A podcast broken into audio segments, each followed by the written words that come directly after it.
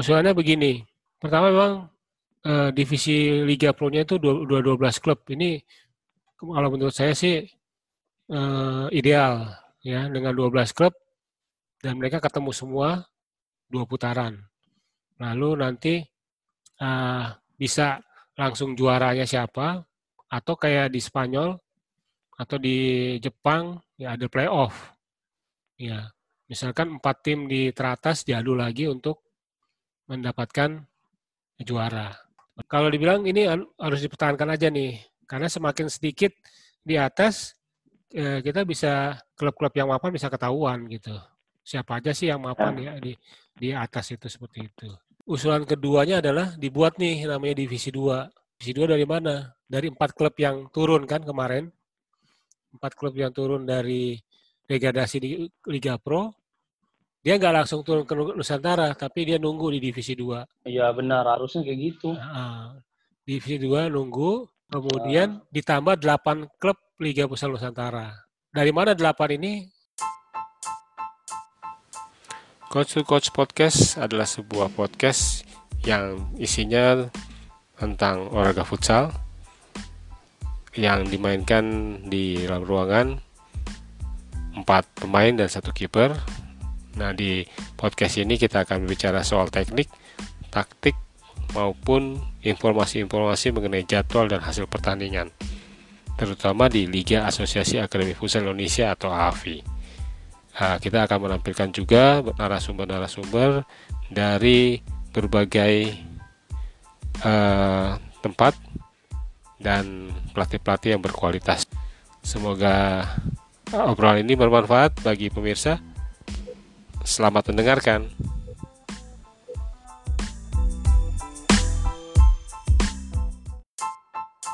Kita ada di Zoom Coach to Coach channel. Sebelumnya kita kenalan dulu deh. Ya, oke. Okay. Perkenalkan, nama saya Rian Arnino dari Jambi. Uh, tempat latihan saya untuk saat ini saya membuka sekolah futsal, Fabulos Futsal School di Jambi alhamdulillah oh, walaupun udah covid seperti ini kita udah coba jalan selama satu bulan ini alhamdulillah lancar Oke, nama saya Denny Wicaksono, asalnya dari Jakarta. Kalau tempat latihan, saya ngelatih di LJ Futsal Academy yang ikut di Jakarta 3. Oke. Okay. Oh, Kota Andreas ya? Ya, betul. Kota Andreas yang punya. Jadi Coach Denis kerjasama sama Coach Andreas nih. Sama Coach iya. Andreas ya. Iya. Ini kan kemarin kita udah dapat uh, ah ini hasilnya ya. Hasilnya ya kan? Hasil iya, meeting iya, iya. koordinasi FFV dengan AFP seluruh Indonesia. Nah, hmm. yang pertama itu Liga Futsal Nusantara di untuk tahun ini tidak akan diselenggarakan dengan pertimbangan pandemi COVID-19 yang belum kondusif ya. Itu udah pasti, tahun ini nggak ada. Nah, di tahun depan Liga Futsalnya uh, akan menggunakan kategori U24 umur putra ya usia dan usia 22 untuk putri. Ini kan berarti kalau dilihat dari sini kan ini uh, eh, FFI ingin pemain-pemain yang tahun ini nggak bisa ikut diikutsertakan kan ya di, untuk tahun ke depan kan seperti itu. Berarti kan kelahiran 2008. Pertanyaannya kemarin Rian adalah apakah ini tetap U24 terus ya kan Iya benar. Sampai ke depannya berubah lagi. Hmm. Iya, kemungkinan kemungkinan besar sih pasti kemungkinan besar berubah sih. Ya kan? Hmm. Karena nanti kalau udah normal nanti kembali lagi ke under 23 gitu kan. Iya. Nah, yang putri juga under 21. Oke, itu kemarin sudah di dibahas dan uh, udah di podcast juga. Nah, yang kemudian hasil nomor tiga ini adalah Liga Futsal Profesional tahun 2021 akan berlangsung dengan sistem full kompetisi dengan 12 klub tersisa di kompetisi tahun 2020. Uh, eh, menurut Coach ini gimana nih Coach ini? Kalau misalkan memang uh, tahun 2021 itu sistemnya full kompetisi, ya kan berarti dengan 12 klub dan pastinya nggak ada degradasi ya di sini. Oh nggak ada degradasi ya? Iya, kemungkinan sih nggak ada degradasi untuk perjalanan ini yang pertama 2021. Gitu, berarti nggak ada promosi juga tuh Bu? Nggak ada promosi yang dari Liga Nusantara tuh nggak ada yang naik dong berarti kalau nggak ada gradasi. Iya, nggak ada nggak ada nggak ada promosi. Promosinya nanti di 2022 kemungkinan besar. Iya, karena kan liga oh, gitu. Liga Futsal Nusantaranya 2021-nya untuk Di stop. ya 2021-nya untuk eh 2021-nya untuk Liga eh, Futsal Profesional Oh, 2022. 2022. 2022 begitu. Oh. Coach Rian kan kemarin bilang timnya sudah bersiap-siap ya untuk tahun ini ya. Iya benar untuk tahun ini. Ah, Lihat keadaan seperti ini ya sempat shock sih anak-anak. iya. Saya kira dia juga ada, ada, ada lihat berita di di IG, rupanya memang belum. Kita Hmm, yaudah jadi sampai anak itu ada yang nanya gini. Jadi tembakan kita apa kok target kita tahun ini? Loh, saya pun jadi bingung. iya. Ya benar juga apa yang harus kita capai dalam tahun ini. Kali ini nggak ada itu saya cuma pikir nanti teman-teman juga dari pelatih masih berusaha mencari solusi apa apakah dibuat seperti turnamen kecil-kecilan lah seperti yang sampai stop benar-benar stop karena untuk menyalurkan hobi anak juga ke situ kok Iya sih, benar juga. Nah, memang jadi kalau li- kalau dilihat kan Liga Futsal Profesional kan cuma 12. Nah, kalau iya 12 12 klub itu saya rasa sih memang ideal sih ya untuk eh, kompetisi yang sekarang ini dibanding dengan 16 tim, 16 16 klub tim. dibagi dua grup itu juga pertama nggak nggak saling ketemu semua. 8 16 tim itu nggak ketemu semua. Kalau menurut Denny gimana Den? Kalau untuk 12 klub itu mau dipertahankan nggak hanya 2021, jadi ntar 2000 kedep, ke depannya terus menerus dengan 12 klub itu bagaimana tuh? Ya kalau menurut saya sih harus dipertimbangkan ulang tuh Bung karena kita harus perhatikan finansial klub futsal di Indonesia ya Bung ya. Karena kan baru cuma menurut saya sih baru ada empat yang benar-benar klub profesional gitu loh.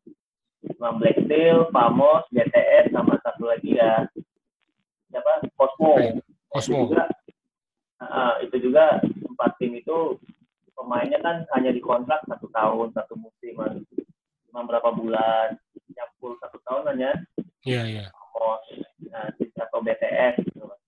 Nah, nah sedangkan dengan sistem dua seri yang apa dua grup aja itu banyak klub yang tahun berikutnya tuh pasti menjual namanya atau ganti nama. Karena alasan finansial itu kan. Finansial. Iya. Ya, itu jadi kalau dibikin 12 klub dengan sistem pertandingan lebih banyak, lalu eh, kandang-kandangnya lebih jauh, nah itu menurut saya sih bisa sangat Ya. membebani klub-klub kecil ya, yang belum menuju ke arah profesional. Gitu. iya. Itu sih menurut saya. Ke- Kalau kemungkinan sih 12 dengan 12 klub itu juga jadwal pertandingan sama seperti yang sekarang gitu.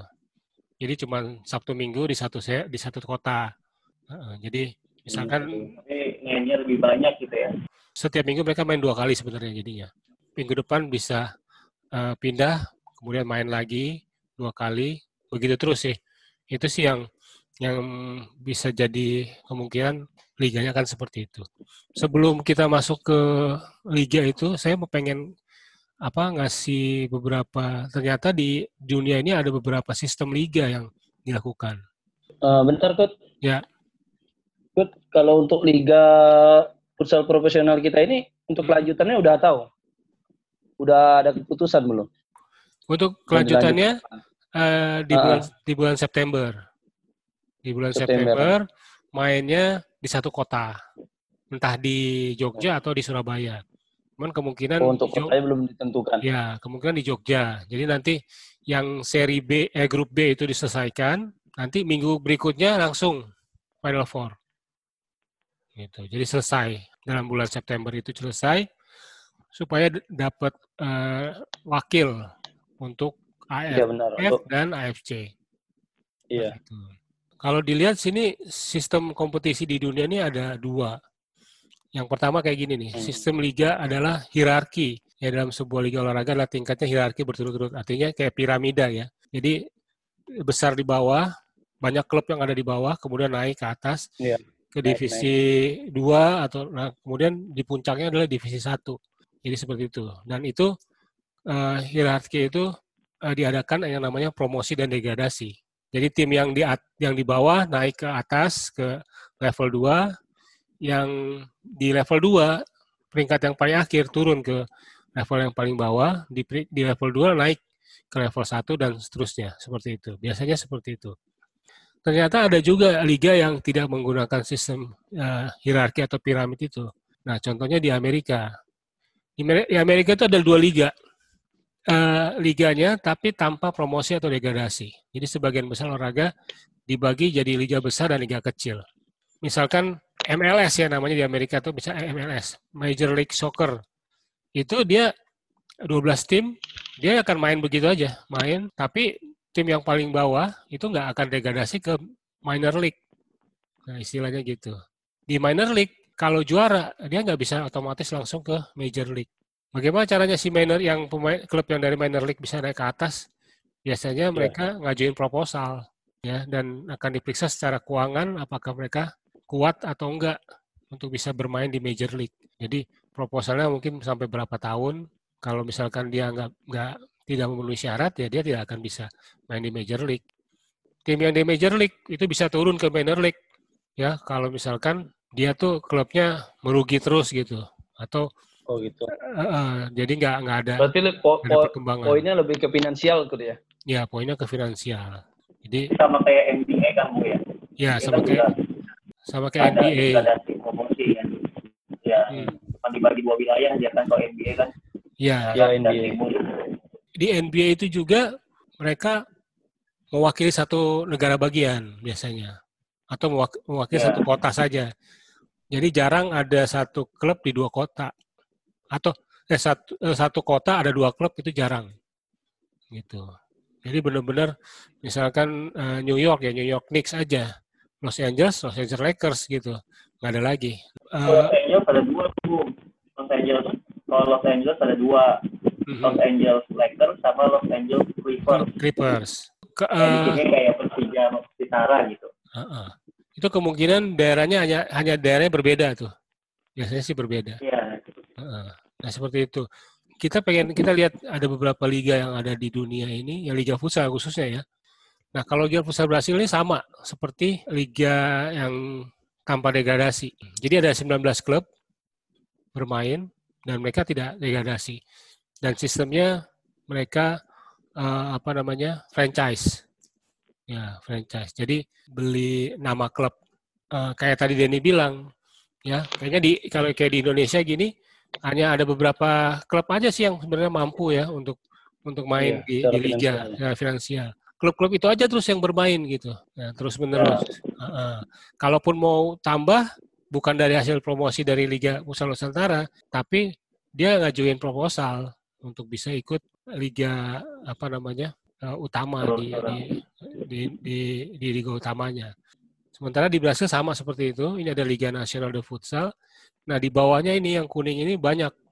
Mereka menggunakan sistem negara bagian. Jadi di Brasil itu banyak negara bagian. Kayak di sinilah provinsi gitu kan. Jadi setiap provinsi bikin kompetisi sendiri-sendiri dan sistemnya liga. Uh, setelah menang di sini, mereka bisa ikut yang namanya kayak Piala Indonesia lah ya.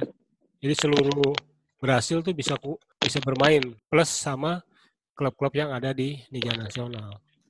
Nah, cuman yang liga yang di bawah ini nggak punya hak untuk ikut nah, kegiatan antar antar negara gitu di CONMEBOL atau apa mereka nggak bisa ikut.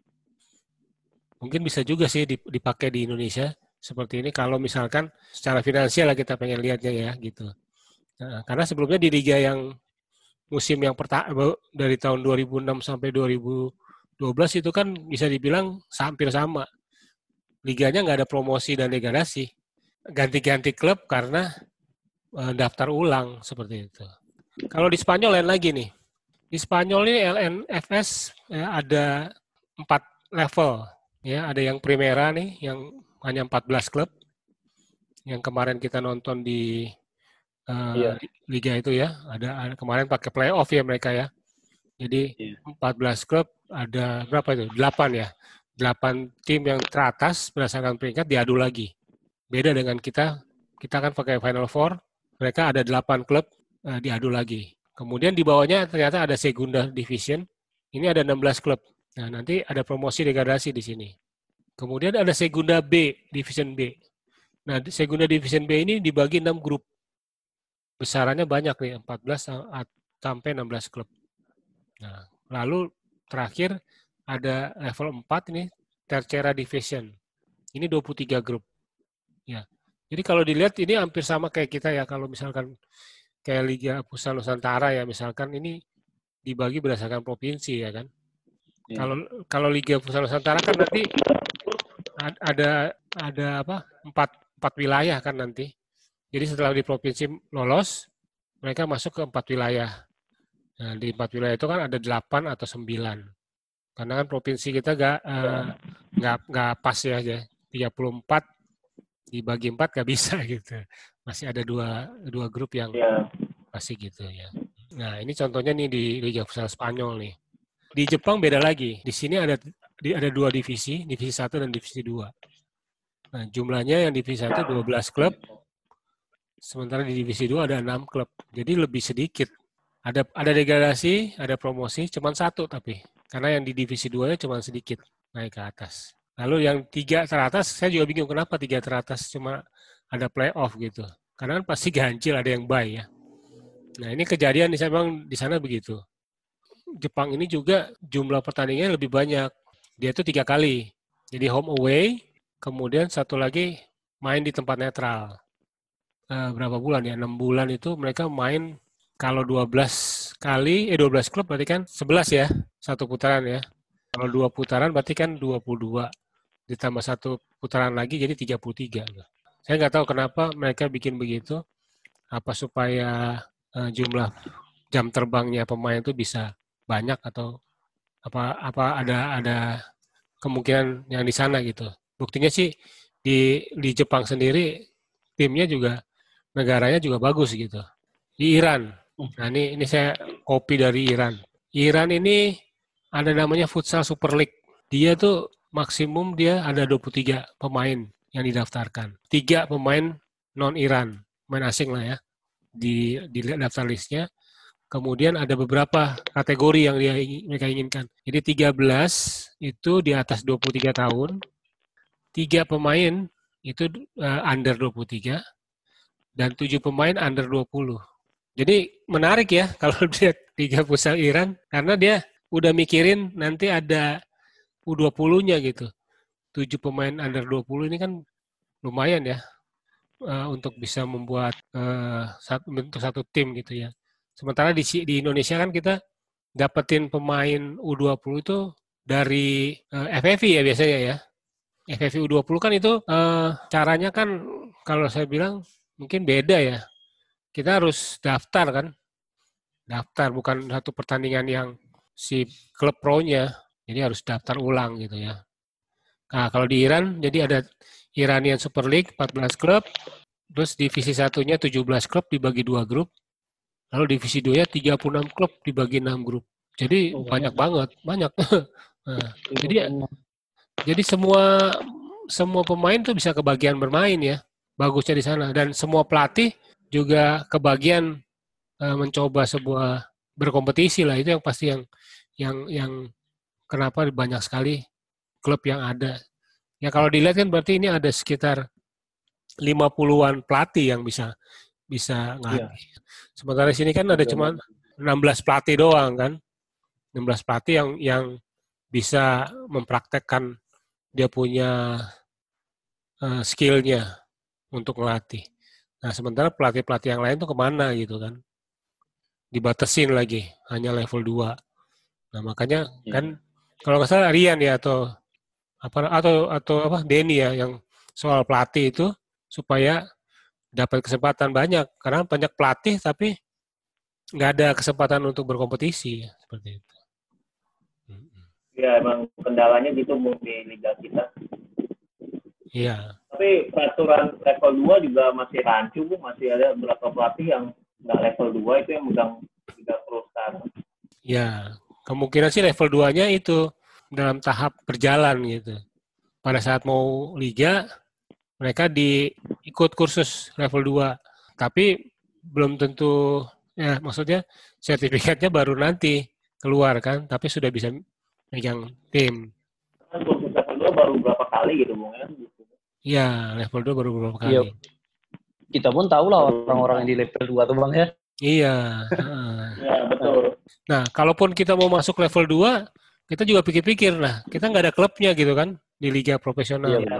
Nah, bagaimana kita bisa mulai ke level 2 tapi kita nggak punya klub yang yang bisa buat kita belajar di situ kan? Kan gunanya gitu. Kalau udah ngapain punya license tapi nggak nggak ada buat ada prakteknya nggak ada, Ya. buat prakteknya nggak ada. Nggak dieksekusi ya. Iya. Di Liga Thailand ini dia itu cuma ada dua divisi ya. Ice Futsal League 14 klub, lalu ada divisi 1. Dan divisi satunya itu lebih sedikit, 8 klub. Heeh, 8 klub doang. Jadi artinya mereka benar-benar seleksi sih ya untuk bisa masuk ke divisi 1 ini klub-klub mana aja yang bisa gitu secara finansial sih. Sementara kita banyak sekali. Kita hampir sama kayak Brasil lah ya. Di bawahnya tuh banyak banget negara-negara bagian yang ingin Kalau masuk. kayak Brazil, sama kayak Amerika, kita kan hampir sama gitu. Iya, iya. Cara bagiannya banyak. Sebenarnya kalau sistem liganya mending ikut kayak Brazil atau Amerika sih lebih baik sih, Bu. Atau nih di Spanyol juga banyak ya 23 grup yang atau Iran. Iran Betul ya, Bu ya. Tapi banyak. Spanyol iya di Spanyol itu banyak klubnya. negaranya negaranya kecil dibanding kita. Negaranya kecil tapi heeh, tapi klubnya banyak banget. klubnya banyak banget. Ada 14. Segunda yang divisi 2-nya ya bisa dua. Ini sih hampir sama seperti mereka liga bolanya sih. Liga sepak bolanya juga mirip-mirip. Di Inggris liganya tuh banyak karena kalau saya lihat beberapa kali nonton tuh atmosfernya ada, penontonnya banyak, sponsornya juga banyak, sampai disiarin di TV, ya juga bisa menjual gitu. Yang untuk Jepang tadi kok bisa dikit itu dasarnya dari mana, Kun? Saya masih bingung sih sampai kok terlalu dikit itu. ya. Jadi di, di Jepang itu cuma ada 12 Cuma klub. Divisi Ada duanya cuma 6 klub. Iya, ini dua-duanya ini mereka mendaftar sih. Ya kalau kita lihat ini kan ada, bisa lihat di ini homepage-nya dia, ini cuma ada divisi 1 sama divisi 2 di di tempat mereka. Cuman yang yang jumlah pertandingan yang lebih banyak di Jepang apa ya? Kendalanya apa? Mungkin kendalanya cuaca juga, kemudian wilayah-wilayah. Karena kan kepulauan juga. Tapi Oh, saya nggak tahu. ya? Ya, saya nggak tahu kenapa dia punya divisi 2-nya cuma 6 gitu kan. Eh, cuma 6. Iya. Karena di awalnya dia cuma aja ada divisi satu dan itu nggak ada degradasi awalnya. Tapi kemudian dibikin divisi dua. Kayaknya sih divisi dua ini adalah orang klub-klub yang mau masuk divisi satu tapi depending gitu. Kan karena di, di Jepang itu juga berdasarkan proposal Oh, sama kayak eh, Brazil sama kayak Brasil awalnya. Heeh. awalnya. Kalau mau ikut liga di sana ya harus seperti itu. Ya mungkin banyak tapi belum belum belum apa namanya belum memenuhi syarat dimasukinlah ke divisi 2 lalu dipromosi cuma satu masing-masing satu Kalau untuk liga putrinya di tiap-tiap negara gimana, Kun? Liga Putri kalau di Kayak Jepang Di Spanyol, di Jepang, ya. Jepang. Jepang. sama seperti Indonesia. Nggak banyak ya ada delapan. Kalau di di Spanyol mirip-mirip sih. Tapi memang Putri itu lebih sedikit sih lebih sedikit ya. Dan kita juga nyari Liga Futsal Putri itu agak susah ya informasinya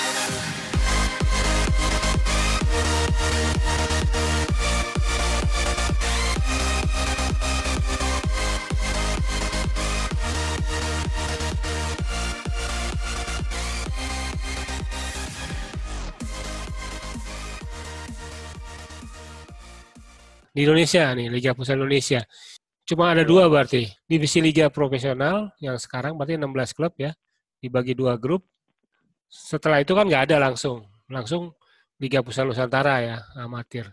Nah, ini kan hampir sama seperti yang di Brasil nih. Ya. 19 klub, kemudian di bawahnya ini kan banyak. Ini artinya sama seperti Liga Pusat Nusantara, banyak klub untuk bisa masuk ke sini kan. Nah, kalau di Brasil kan tanpa degradasi. Iya. Apakah kita mau seperti ini? Kita bikin yang 12 klub itu tanpa degradasi, tapi Liga Pusat Nusantaranya kita perbanyak gitunya, klubnya atau eventnya supaya pelatih-pelatih itu juga jam terbangnya juga semakin bertambah gitu kan. Yang jadi masih jadi permasalahan di di Liga Futsal kita. Nah, sebenarnya harus di ini sih bung apa di di apa namanya dibuat tuh ada benefitnya gitu. Kalau kita ikut Liga Pro tuh ada suatu keuntungan yang bisa didapat dari klub Liga Pro itu. Jadi bisa memperbaiki finansial finansial klub Liga Pro gitu. Iya betul. ya jadi harusnya federasi sih fokus ke sana. Gimana caranya mencari sponsor menjual liganya. Jadi biar ada pemasukan untuk menghidupi klub Liga Pro tersebut jangan sampai apa bikin liga tapi mereka nggak mikirin benefit atau keuntungan dari klub-klub liga itu gitu loh Kalau dilihat sekarang kayaknya mesti harus dirubah cara ininya mem- mengelola liganya seperti apa harus dirubah. Oke, ini ini ada usulan usulan liga. Usulannya begini. Pertama memang eh, divisi Liga Pro-nya itu dua, 12 klub. Ini kalau menurut saya sih eh, ideal ya dengan 12 klub dan mereka ketemu semua dua putaran. Lalu nanti eh, bisa langsung juaranya siapa atau kayak di Spanyol atau di Jepang ya ada playoff. Ya, misalkan empat tim di teratas diadu lagi untuk mendapatkan juara. Kalau dibilang ini an- harus dipertahankan aja nih, karena semakin sedikit di atas eh, kita bisa klub-klub yang mapan bisa ketahuan gitu. Siapa aja sih yang mapan ya di di atas itu seperti itu. Usulan keduanya adalah dibuat nih namanya divisi 2. Divisi 2 dari mana? Dari empat klub yang turun kan kemarin. Empat klub yang turun dari degradasi di Liga Pro.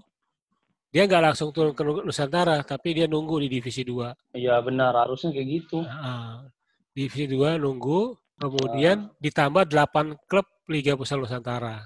Dari mana 8 ini? Nah, kan kalau yang Liga Pusat Nusantara kan setelah di babak provinsi ya. Mereka kan Ya, naik di wilayah kan. Ya, Di babak nasional yang ada 34 uh, klub itu. Nanti kan dibagi 4 grup. Nah, dari 4 grup kan nanti uh, masing-masing juara dan runner up yang lolos ke untuk rebutin yang namanya promosi ke Liga Pro. Nah, itu alangkah bagusnya kalau misalkan 8 klub itu nggak langsung ke Liga Pro. Dia masuk ke divisi 2 aja dulu. Nah, bersama empat klub yang turun degradasi. Jadi kan sama-sama 12 ya. Di atas 12, di bawah 12. Maksudnya gini, kenapa disama, disamain 12 supaya klub-klub yang di divisi 2 bisa ngerasain nih jumlah bermainnya sama seperti di Liga Pro. Jadi ketika dia nanti naik ke atas, dia udah nggak canggung lagi untuk bisa apa namanya ngikutin istilahnya iramanya pertandingan yang ada di Liga Pro. Ini usulannya seperti itu. Tapi memang usulan ini bukan hanya sekarang sih. Jauh sebelumnya memang udah ada usulan ini. Hanya ketika pergantian pengurus, divisi 2 ini di- dihapus. Kalau kalau misalkan eh, dulu di Liga Pusat Nusantara nggak nggak seperti ini. Dia punya metodenya ya. Itu kan dia pakai seri ya. Mungkin pernah pernah ingat gak? Ya dari dari seri C, seri B, seri A gitu. oh. Iya iya bung Karena saya ngalamin jadi Spirit itu harus ya? main dari seri B. Hmm. iya iya Kemudian naik naik ke seri A. Begitu. Setelah seri A baru bisa ke liga profesional. Nggak tahu kenapa ini di- dihapus. Mungkin finansial juga kali ya. Ya. Jadi FFV-nya melihat ini dapetin ah, bikin menyelenggarain divisi 2 itu agak susah mungkin. Ya, tapi kalau usulannya sih seperti ini. Jadi dia si empat klub yang di Liga Pro ini jangan langsung turun ke Nusantara tapi masuk di sini. Nah, Liga Futsal Nusantara gimana? Tetap tetap jalan. Nah, cuman mesti dirubah kayaknya ya. Kan kalau kayak di Jambi, kalau putranya berapa klub biasanya kalau di Liga Futsal Nusantara? Banyak kok, ada 14. Ada 14. 14. Ka- Iya. sis- Sistemnya gimana di sana? Sama kok setengah dibagi dua tim, dua pool juga. Dibagi dua pool, setengah kompetisi Ah. tapi ya. Iya, setengah Setengah kompetisi. kompetisi. Nah, kalau di Jakarta kemarin berapa Den? Ada 32 ya Den ya? Apa do? Saya nggak ngikutin. Berarti Kayaknya eh, ya kemarin tuh kayaknya sekitar 24 tim lalu dibagi dibagi delapan grup atau 8 grup. Jadi satu grup masing-masing 4. Mainnya setengah Iya. kompetisi. Artinya bukan kompetisi di Liga Futsal Nusantara, jadi eh, hanya home turnamen, turnamen. ya Iya. kan? Nah, nah, makanya kan jadinya kualitasnya beda. Cara main di home turnamen sama di di liga kan Iya. te- lain. Home turnamen ya kita bisa hitung-hitung lah. Seminggu kita selesaikan dan itu kan mainnya bisa tiap hari itu. Iya. Nah, lolos udah siap berangkat. Bahkan kemarin dari Jakarta udah lolos nggak mau berangkat ke ini Nah, itu kan ke ke babak nasionalnya karena Iya. merasa karena Jakarta tuh kan biasanya digabung sama grup di Kalimantan. Kemarin eh, grup nasionalnya di Pontianak kalau nggak salah. Jadi nggak keberatan. Nah sementara setahun sebelumnya ya di waktu Devina lolos karena mainnya di Purwokerto, tinggal naik kereta gitu kan. Ini yang jadi ma- masalah juga untuk tim-tim Liga Futsal Nusantara. Kayak di Iya, Jambi, ujung-ujung heeh, ujung-ujungnya finansial juga kan kok. iya finansial juga. Iya. Nah, ujung-ujung itu udah lolos nggak ikut kan? Wah, Iya. kacau. Tapi memang di sini usulannya Liga Futsal Nusantara tetap nih yang 8 klub ini cari juara. Cuman 8 ini nanti mereka masuk bergabung sama divisi 2 bersama empat klub yang ada di sana. Itu usulannya seperti itu. Jadi biar si teman-teman yang di klub divisi 2 ini bisa berkembang. Nggak, nggak pakai usia. Ya, harusnya emang seperti itu. Iya. Jadi eh, bisa aja yang pemain yang di pro Divisi Iya dua. turun ke divisi 2 Ayo, ke divisi 2 benar. Nah, nanti berikut-berikutnya divisi 2 kalau ada yang bagus bisa naik. Karena kan gini, kasihan kalau sama pemain yang di atas 23 tahun ya kan. Ya, setelah usia 24 kan dia nggak bisa ke mana-mana. Udah klubnya Iya. nggak lolos Liga Futsal Nusantara, Iya. terus tahun berikutnya udah pasti ya mungkin cari kerja aja lah, ya kan daripada main futsal. Ya. Ngelamar ke liga profesional juga nggak bisa. Ya, ditanya dulu kan pengalamannya apa Iya. itu juga susah. Oke, jadi ini coba usulannya. Nah, kemudian usulan yang berikut adalah ini. Di Liga Nusantaranya, itu yang eh, empat babak nasional itu, itu dibikin, kan ada delapan ya, delapan, delapan, sembilan, sembilan biasanya ya. Itu dibikin kompetisi. Sistemnya bisa setengah kompetisi atau full kompetisi. Ya, jadi hanya di wilayah barat aja, wilayah tengah barat, tengah timur sama timur. Barat ini kan kalau bisa dibilang Sumatera semua nih. Iya, Sumatera. Ya, nah di Sumatera tuh dibikinlah wakil-wakil dari provinsi bermain di sana, sistemnya eh, setengah kompetisi apa full kompetisi. Di tengah barat biasanya sih Jakarta ya DKI, Jawa Barat ya Tangerang tuh biasanya masuk situ sama Kalimantan. Kalimantan tuh lebih suka masuk di Jawa dibanding ke Sumatera atau ke Sulawesi. Ya kalau kalau lihat sih pulaunya deket ya, tapi nggak taunya perjalanannya itu jauh dari Kalimantan ke Jakarta atau ke Jawa tuh lebih dekat dibanding Kalimantan ke Sulawesi.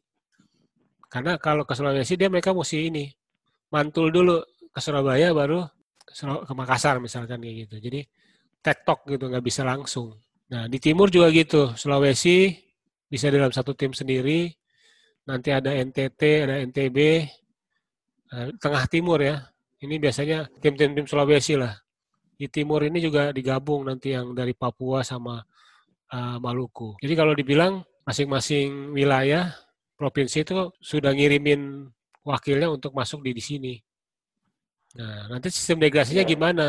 Sistem degradasinya tetap seperti Liga Pusat Nusantara yang ada. Misalkan Jambi bikin keluar satu satu klub, Jambi akan masuk di sini Barat. Nah, dan mereka main satu musim. Tahun berikutnya gimana? Tahun berikutnya belum tentu masuk di sini lagi. Harus mulai dari bawah lagi, di provinsi lagi. Iya, iya. Nah, habis itu masuk lagi. Kalau dia beruntung, dia bisa lolos masuk ke divisi 2. Iya. Nah, yang divisi 2 turun nih 4 ya, ke bawah ke Nusantara. Jadi mungkin itu yang bisa jadi usulan sih. Ya, walaupun mungkin nggak ideal, belum tentu ideal karena soal ideal atau nggak ideal itu kan tergantung orang ya.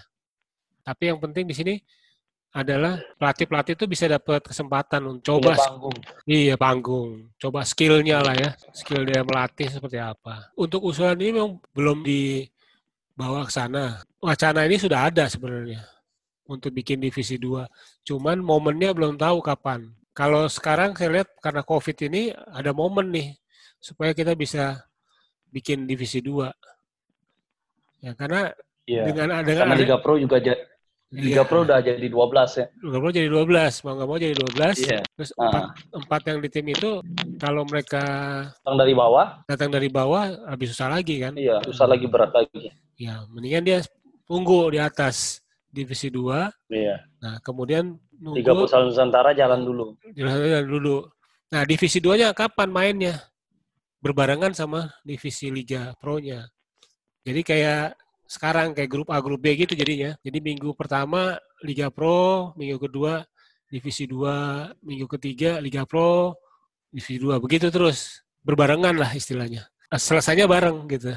Jadi saya ketahuan yang yang promosi siapa, yang degradasi siapa, bisa bisa kelihatan langsung sih. Seperti itu. Itu itu usulan yang mau diberikan kepada federasi. Eh, kalau usulannya diterima, Kut, bagaimana jadwalnya, Kut? Jadwal pertandingan antara divisi 1 dengan divisi 2. Untuk harinya, untuk jadwalnya, tempatnya. Iya. Apakah di tempat yang sama? Tentunya beda ya, beda tempat. Jadi di, di- misalkan di bulan Agustus ya, minggu pertama bulan Hmm. Agustus itu Sabtu Minggu itu jatahnya divisi Liga Pro. Ya kan, misalkan main di Bandung. Karena ada 12 klub itu yang salah satunya di Bandung. Minggu berikutnya, minggu kedua bulan Agustus, itu divisi 2 yang akan bermain. Semua pemain, semua klub divisi 2 akan main di situ. Jadi kan yang divisi satunya bisa istirahat satu minggu. Itu pun di kota yang berbeda, di kota di tempat di mana eh, 12 klub itu bernaung. Gitu. Jadi akan beda-beda. Ada seling satu minggu satu minggu buat eh, tim-tim itu beristirahat seperti itu sih. Jadi kayaknya seperti punya dua grup, ya kan? Grup A, grup B isinya 12-12 gitu. Yang saya bingung nih cuma di Liga Futsal Nusantara ini aja yang masih karena jumlahnya itu loh yang masih apa namanya? Ya, jumlahnya nggak terdata sih sebenarnya, Bung ya. Iya, kan? Di Liga Futsal Nusantara kan banyak banget tuh, Bung. benar. Tapi sayangnya ya kita nggak punya bank datanya gitu, klub-klubnya apa aja. Iya. Ya, Bung. Ini juga ya, masing-masing AFP itu lagi-lagi soal keuangan kali ya. Beda-beda ya. Heeh. Karena ya itu ada anggarannya kan, Bung. Sebenarnya AFP itu Ya, mereka eh, anggaran sendiri-sendiri ya. Kayak ya misal- anggaran. kayak kayak kemarin Kita bikin event ya, dari anggarannya dari pendaftarannya. Jadi nggak ada anggaran resminya gitu, kerja atau ngadain apa. dan setelah lolos AFP-nya nggak banyak ada juga AFP yang Iya. nggak nggak bantu. Iya, bener. makanya jadinya Itu Jambi. Jakarta juga Jakarta juga cuma kasih berapa? Puluhan juta doang sih untuk berangkat ke eh, iya. nasional kan. Yang lolos juga mikir-mikir, waduh, kalau cuma Ah. 10, 10 juta, ini mah cuma satu hari habis. Ya, Iya, sementara belum bayar pemain, bayar pemain, nginapan, ya kan. pelatih, ya. Berangkat aja udah berapa itu? Kalau misalnya naik, naik pesawat ya. Hmm, Iya, pesawatnya juga. tiket udah 800 ribu. Jadi kemampuan finansial masing-masing AFP ini yang masih berbeda-beda nih. Iya, makanya dari yang awal saya bilang, Bu, lebih baik federasi itu memperhatikan sisi finansialnya dulu gitu loh. Iya, harus finansialnya dulu Betul. dikuatin. Iya, karena finansial itu mempengaruhi ke segala lini, Bu. Pengaruh. Iya kan? KJI itu nggak- kenanya. Iya, KJI kan segalanya finansial. Finansial, hancur. cuma tiga perusahaan Nusantara yang lolos ke Pro itu Iya kan benar. Iya.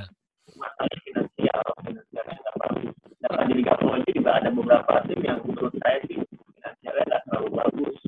Ya di liga ini ya degradasi nih hampir semua ya, tim promosi ya. Ya, Siapa, siapa aja sih ya?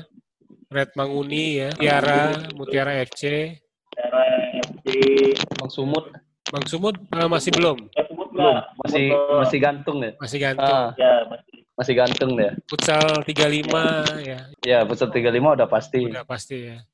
Artinya cuma numpang lewat, balik lagi gitu. Iya, ah, numpang lewat terus. Ya. Tahun kemarin Devina juga gitu. De- Devina itu cuman ini dijual. Oh, menjual, ya menjual Ah. namanya kan. Namanya ke ke 35, futsal 35. Itu Iya. harganya ternyata nggak nggak mahal karena dijual di menit-menit di hari-hari terakhir. Iya. Hanya sayang juga, tetap aja nggak bisa bertahan. gitu.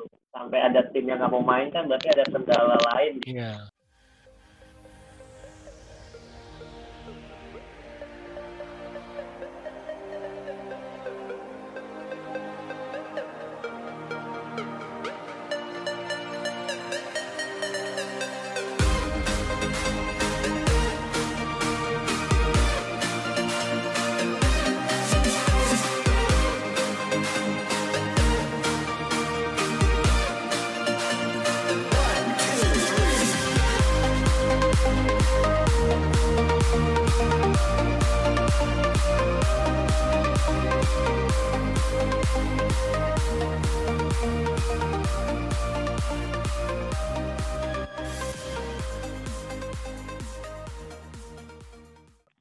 Mungkin gini kok, saya mau bahas tentang KJI ya kemarin. Iya KJI. Ah, iya KJI itu kenapa bisa hancur seperti itu? Ya pertama Liga Futsal Nusantara kita nggak sama seperti di Bandung. Hmm. Lapangannya standar. Di sini cuma tandingnya ya. Terkadang kita kemarin Liga Futsal Nusantara lapangan semen yang kita pakai. Oh iya, iya. Cuma lapangan-lapangan standar. Memang lapangan-lapangan yang jaringnya ya, yang mepet ke lapangan. Itu yang pertama. Yang kedua, secara finansial pemain-pemain KJI ya kita nggak punya sponsor kemarin. Nggak ada sponsor. Gimana mau dapat jam terbang? Sedangkan kita kemarin aja ke Jatinangor itu Hmm. eh, uangnya bisa dibilang dari pemain, sumbangan, CK-CK, Iya, iya. dari orang tua bantu untuk anaknya ya cuman ya nggak bisa bertahan lama dari uang 100 juta itu yang hadiah itu yang kita putar terus bagaimana berangkat berapa hitungannya bahkan sampai kita nggak makan teman-teman di situ nggak makan karena memang secara finansial wah kita di atas baru ngerasa mungkin orang-orang di bawah kan mikirnya yuk nih lolos nih Iya, lolos nih lolos, kita iya. eh, di Sumatera lolos nih udah senang itu God Iya, betul. Sumatera kita udah lolos tapi kalau kita udah masuk ke Liga Pro wah ganas ternyata Iya. banyak benar-benar finansial yang dihitung di Ya. sini. Benar-benar finansial bukan cuma kita punya skill, kita punya kemampuan bertanding, nggak finansial hancur kita situ. Iya. Kita nggak punya apa-apa, kita nggak punya sponsor. Terakhir baru kita kerjasama dengan Petropali kemarin itu. Iya, Petro Pali. Itu cuma sebenarnya itu cuma untuk nyambung napas sebenarnya itu. Ya, untuk Karena kita ya udah, ah kalau berhenti di tengah jalan ya kita nambah jelek nama kita kan.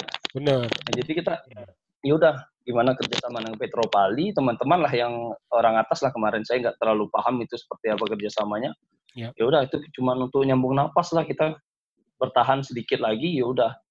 Hmm. jadi tujuannya kemarin tuh gimana? KJI ya udah terdegradasi berharap ada beberapa pemain mungkin dua orang tiga orang dari Jambi bisa ikut mungkin ditarik ke tim-tim yang lain. Jadi masih ada tetap tahan lah dia di situ. Secara finansial ya hancur memang Coach. baru terasanya di situ.